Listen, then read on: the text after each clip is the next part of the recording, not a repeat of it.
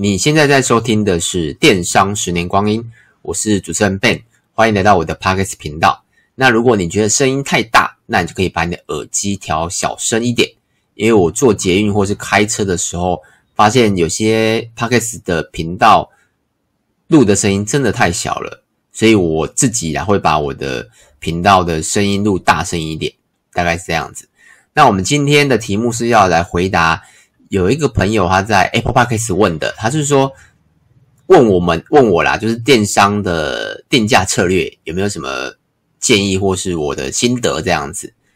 那这一集我觉得比较简单一点，因为定价其实它就是价格嘛，那价格就两种，就是卖得动跟卖不动而已。那这集主要两个主题就是，我觉得啦，要聊定价前，那不如先了解市场，然后第二个是开始要贩售后的。你的价格模式大概是这样子。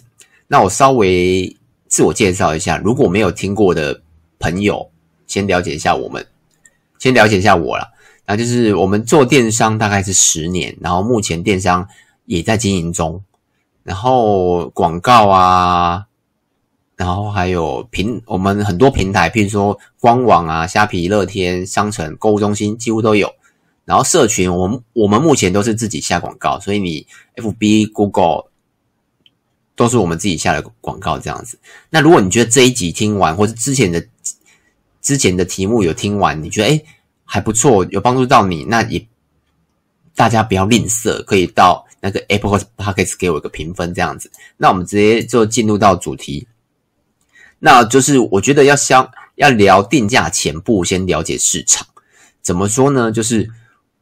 我都是以我自己的经验呐，因为我也没做过其他产业，我就是一直在这个产业，所以你要问我说，蛋糕市场或是 3C 市场，或是呃还有什么市场，书籍市场、服饰市场等等很多啦，我可能，但我觉得应该都是大同小异这样子。你可以大家朋友听听看这样子。然后像我们自己啦，如果我们要卖一个类型的商品的话，我们会先透过网络查价，那不管你要在哪里查。直接在 Google 首页查，或是在虾虾皮查，或是在购物中心查都可以。但我的建议啦，都要查。为什么？因为你要先了解一下行情。譬如说，我们像我们最近啊，我们前阵子好，我们前阵子卖那个男生吊带，比较特别、非常冷门的一个商品，就是现在应该几乎啦，没有人在用吊带吧，就是用皮带嘛。然后我们在。我们要在卖之前有稍微了解一下行，就是行情这样子。我觉得，诶，这个利润是有的，但卖的店家，举例像虾皮一定都有，虾皮基本上不太可能没有找不到的东西，除了是品牌类的东西。可是像这种比较比较简单，然后又没有品牌的，然后低单的，基本上虾皮都会有，但其他平台就不一定哦。所以我们先透过了查询。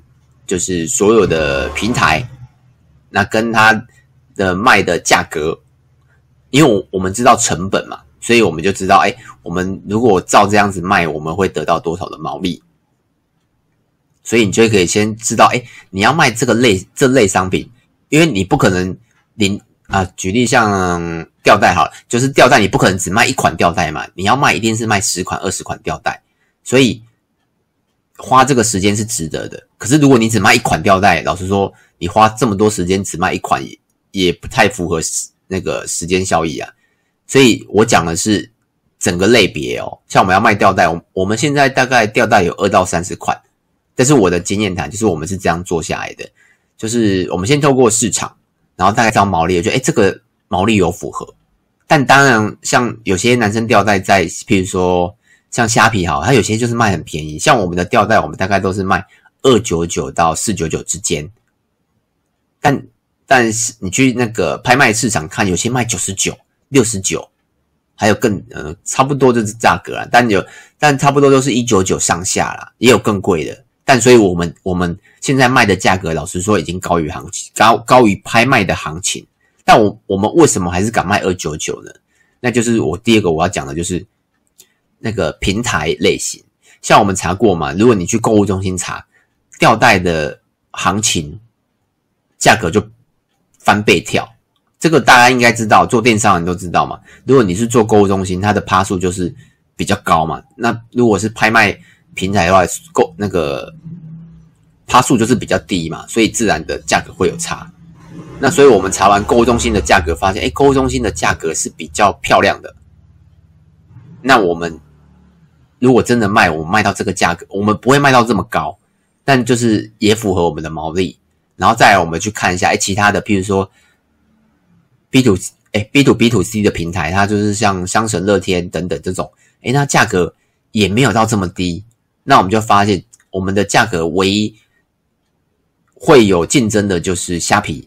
但我们的主业也不是在虾皮啊，所以其实我觉得还好，所以我们还是进来卖，但进来卖也不是说，也不是说一次进大量啊。像这个，这个就是我要讲的第三个，就是说，如果你真的很有兴趣，但如果条件不好，什么是说条件不好？就是说，呃，你查完价好了，怕你像我刚刚讲的吊带，我查完价之后，我发现，嗯，拍卖市场很乱，而且价格好低哦，我可能。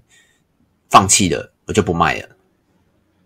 这样你就等于损失了一个市一个类别的市场。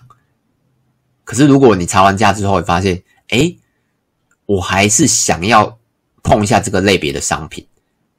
这时候你可以怎么做？我的建议啦，你可以设最高的风险。举例嘛，如果你可能这批货，因为我们是做小电商啦，如果你是做大先大电商，一次批货都是十几万、二十万那种，那其实就另当别论。但我们我们认识的厂商够久，而且每次都不需要这么进这么大量的货啊，所以我们可能哎试一个类别只要几千块而已，就是试水温的方式，所以我们可能设好最高的风险，即使几几万块其实也是可以的。像我们之前有卖品牌手表嘛，我们也是有设定最高风险。那最高风险的意思是什么？就是你要认可哦，把这些钱等于丢入水里，你可以接受吗？为什么是这么讲？就是如果你进了一批货，然后没卖掉，那等于是利润是零嘛？那等于你进货几乎你进的货几乎那些成本拿不回来嘛？这其实还是算最简单的，因为为什么？因为做电商要干嘛？要拍照，然后还要修图后置，对啊，其实这个也是成本，但我这些成本我先没有考虑进去，我先直接就讲商品的成本，所以等于。如果你真的很对这个类别商品很有兴趣，那你可以，而且条件又不好的话，你可以先设定最高风险，因为像有时候也很难讲，就是你怎么知道会不会中？像我们我刚刚讲的那个吊带，就是我们目前卖场卖的还不错了，对吧？但客观来讲，它有优跟劣吧，所以我们是先了解市场，之后再来决定我们要不要进入这个。市场大概是这个意思，然后第二个是开始贩售后，然后你的价格模式怎么设定，就是价格的策略啦，应该说策略才对，就是策略要怎么定。那我觉得有几点可以讲啊，就是如果啊你的商品差异化不大的话，然后价格就要在平均值，意思就是说，如果你没有，比如说，假如我想讲个例子好了。啊，像我们啊，像我们有卖卡西欧手表好了，卡西欧手表，老实说，你不管去是宝岛啊，还是各从北到南，所有的钟表行大部分都买得到卡西欧手表，所以它的差异化真的不大。而且网络上你随便输入卡西欧手表、卡西欧男表、卡西欧女表、卡西欧推荐，老实说会跑出一大堆，所以它的差异化很难做。如果如果是我先讲一下没有差异化的状况啊。如果你做不出差异化，那怎么办？你就必须，如果大家都好，一只卡西欧手表卖九百九，那你说你要卖一二八零，你觉得谁要跟你买？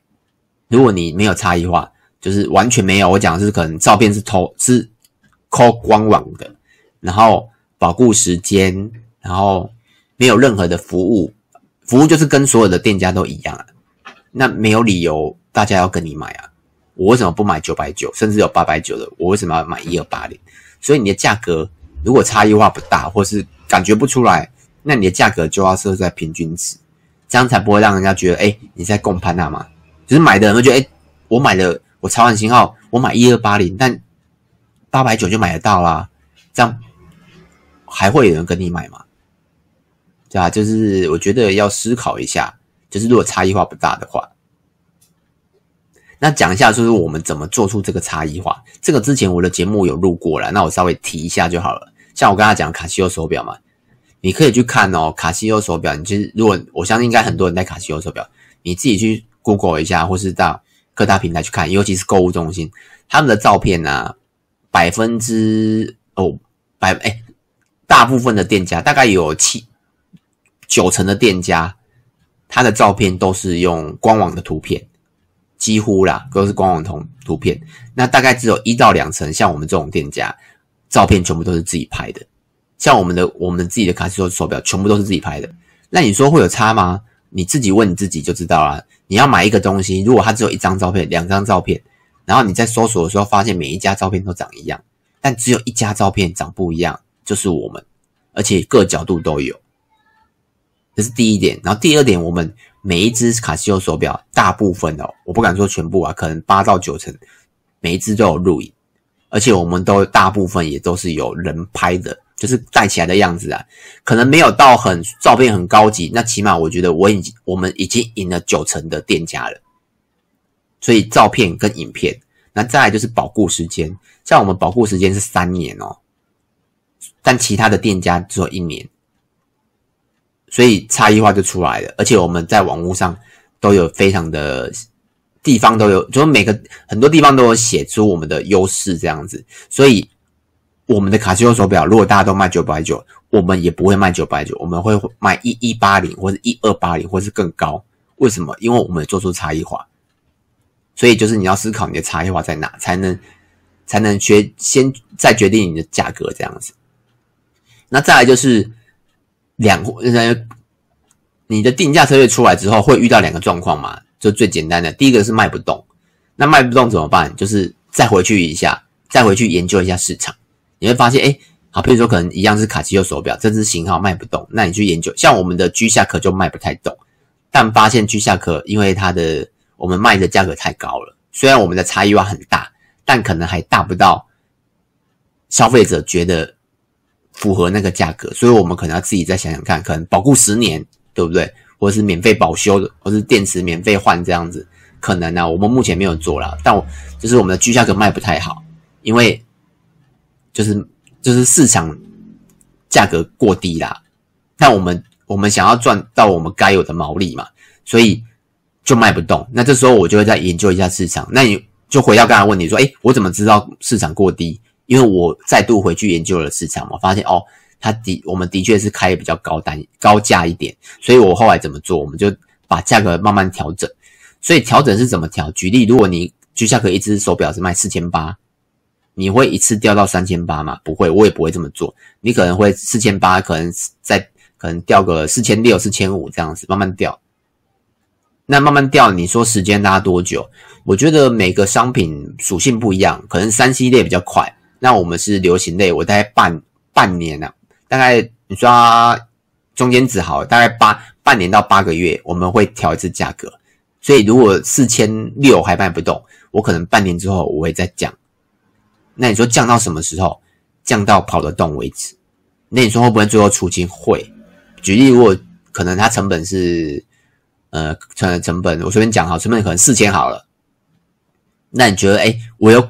我有没有可能卖到三千八？有可能哦。你说赔两百，其实不止赔两百，可能加上一些人力，一定一定赔更多。那为什么会卖到三千八？因为老实说，它就等于滞销品了嘛。那你不不把不赶快把它清掉，放着老师也没有什么意义。所以卖不动的话，我们就是市场研究，那再是分批降价。然后降价的幅度根据你的产业，然后时间也是根据你的产业。大概这样子，那你说我们怎么抓降价跟时间？我觉得这是经验啊，就是我们慢慢就会发现，这其实，在设定一个时间内降价的时候，它跑得掉的比例会比较大，而且降价幅度要根据它的，应该是说降价幅度是根据趴数啦，不是说一千块也是降两百，然后五百块也是降两百，不是，应该是根据可能十趴、二十趴这样降，大概是这样子。那第二个是比较特别一点。比较少人提到的，我觉得第二个是卖太快。那你说有这个状况？有啊，我们有很多东西都卖太快。比如说男生的饰品。那你说男生饰品为什么卖太快？因为，嗯，我觉得啦，有两点啊。刚才那个少讲一道，就是定价前要先了解市场，这个少讲了一个，就是敬业，就是敬业，你你查询到敬业嘛？那个卖太快，我等下再讲回来一下。我先再讲一下那个了解市场这一边，我刚刚少讲了一点，就是敬业这边呢、你查完价之后嘛，对不对？你会发现市场行情，然后跟你得到的毛利是多少。但你会，你也会发现很多敬业，这时候你会把我讲的敬业，你可能要把那些某某啊、购物中心把它拿掉，商城拿掉，因为那些敬业，它它等于是平台的敬业，不是个个体户的竞业。我讲的敬业可能是官网，或是就是等于是店家的意思啊，大概是这样子。你那你会发现，哎，有很多敬业这样子，那你你这时候就要去研究敬业。怎么说？就是竞业的平台，它有哪些平台？比如说，它只有可能只有官网啊，跟商城这两个平台，那代表什么意思？其他平台你可能可以吃到哦，吃到它的营业额嘛，因为它只有两个平台。那再来是，你可以透过广告方部分，你可以去看一下 FB 广告，因为市场目前最大就两个广告嘛，FB 跟 Google，那个去了解一下这几家竞业它下来哪些广告。像我们自己都有在下广告，然后有在跟我们竞争广告的店家，真的真的很少。为什么？大部分都是平台类型啊。然后如果是自己店家类型竞争广告，真的不多。为什么？你说？我觉得啦，因为广告要花钱，然后第一个要优化，而且我觉得我们有优势，就是我们做太久了，我们的 ROI 有优化到一定的水准，而且。我觉得还是做太久了，对，我觉得做就是真的做太久，有有一点优势这样子。然后再来就是你就要去看一下敬业的广告，它有没有下什么，它下了什么广告这样子。然后经过这些就是收集资料之后，你就可以更了解说你要进这类型的商品进来，你的店里卖有没有有没有可能会产生，有没有可能会卖得动啊？我觉得最大最最大就是卖卖不卖得动这样子，所以。敬业也是很重要的，而且如果你发现一个商品啊，哇，只有拍卖平台有，或是只有购物中心有，但没有任何的店家有，这时候其实我觉得也是一个不错的。为什么？而且如果你会下广告的话，那等于是没有人跟你在抢这个关键字，只有平台类型。我觉得这个有可能会中，我自己觉得啦，大概是这样子。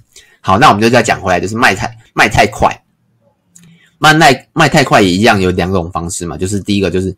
你要去研究一下是不是低于行情。那像我们刚刚有讲，我们男生饰品卖真的卖的还不错啦。那他老实说，他没有低于行情，但有些东西会低于行情，这时候你就要赶快涨价。为什么？因为你等于市场最低价，不然为什么卖这么快？所以，所以这时候你要开赶快涨价。那我们的卖太快，大部分都是都是因为透过广告，然后客人发现了的我们，然后再跟我们购买这样子。那我们就会慢慢，这时候我们会怎么做？这时候会比较复杂一点。就是如果想学的话，我觉得要花一点心思，就是这样。就是你要我我一样，我们会涨价，但我们涨价幅度很小哦，可能是一趴两趴，可能十趴以内啦。一趴两趴，我觉得都算 OK 了。为什么？因为你涨价，如果你涨价上去，如果不会卖了怎么办？你说差五块十块有没有差？我觉得还是有差，对于客人来讲，所以。如果原本会跑的东西被你涨价之后不会跑，那等于是你的营业额就不见了。所以我觉得涨价比降价还要更小心。像我们就有一个 Excel 表，我们就会写说，哦，这个商品什么时候涨价的？那涨价幅度是几趴？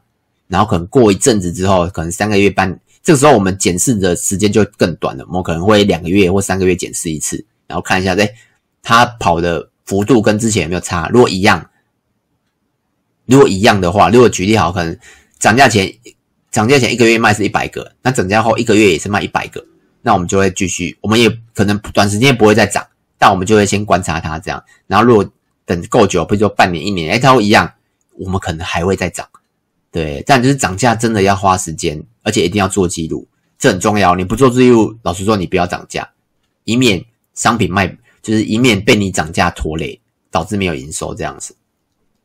那今天大概就这样，那我就讲一下结论，就是你要卖高价可以，但你要有差异化。那差异化是要让客户感觉出来哦，不是你自己感觉出来哦。所以你要在网页上呈现，或是在你的社群啊、Line 啊、FB 啊呈现出来，让客户知道，哎，你真的跟别人家不一样，不然他没有理由买比较高的高价的商品嘛，对不对？就是你跟别人相比的话，这样子。然后第一个是我觉得已经是必备啊，就是广告。像我们也有很多广告，像你可能打一些男生视频啊，或是一些手表，你应该也会看到我们的。对，就是广告是必备啦。如果你没有广告，然后只有差异化，老实说，业绩也是很难看到了。以前还有红利，FB 红利，但现在已经没了。所以，如果你要做电商，或是已经在做电商，广告这个支出是一定要的，没有说不用，就是一定要，这是百分之百要的。大概这样子，那有什么问题也可以到 FB 或 E2 找我。那我的名字是电商十年光阴。那如果你觉得这一集啊有帮助到你，可以大方的到 Apple Box 给我个评价。然后我大概最后讲一下，就是我发现啊，我每一集大概都有两百个左右不重复的听众啊。然后因为我们目前啊没有业配也没有分论，所以我觉得。我希望啦，就是大家可以到那个 Apple Pass 帮我留个评分，好的评分。然后就是大家不要就是只听不评分，这样因为没有任何的分论嘛。我觉得如果还有大家满满的评分，我觉得动力比较强。不然现在已经年底了，可能如果嗯、因为其实我们我我本身是本业是电商啊，所以录这个也是需要时间。所以我目前的 KPI 就是得到满满的评分。目前呢、就是这样子，所以大家不要吝啬，就是帮我评分一下。那就这就这样子了，拜拜。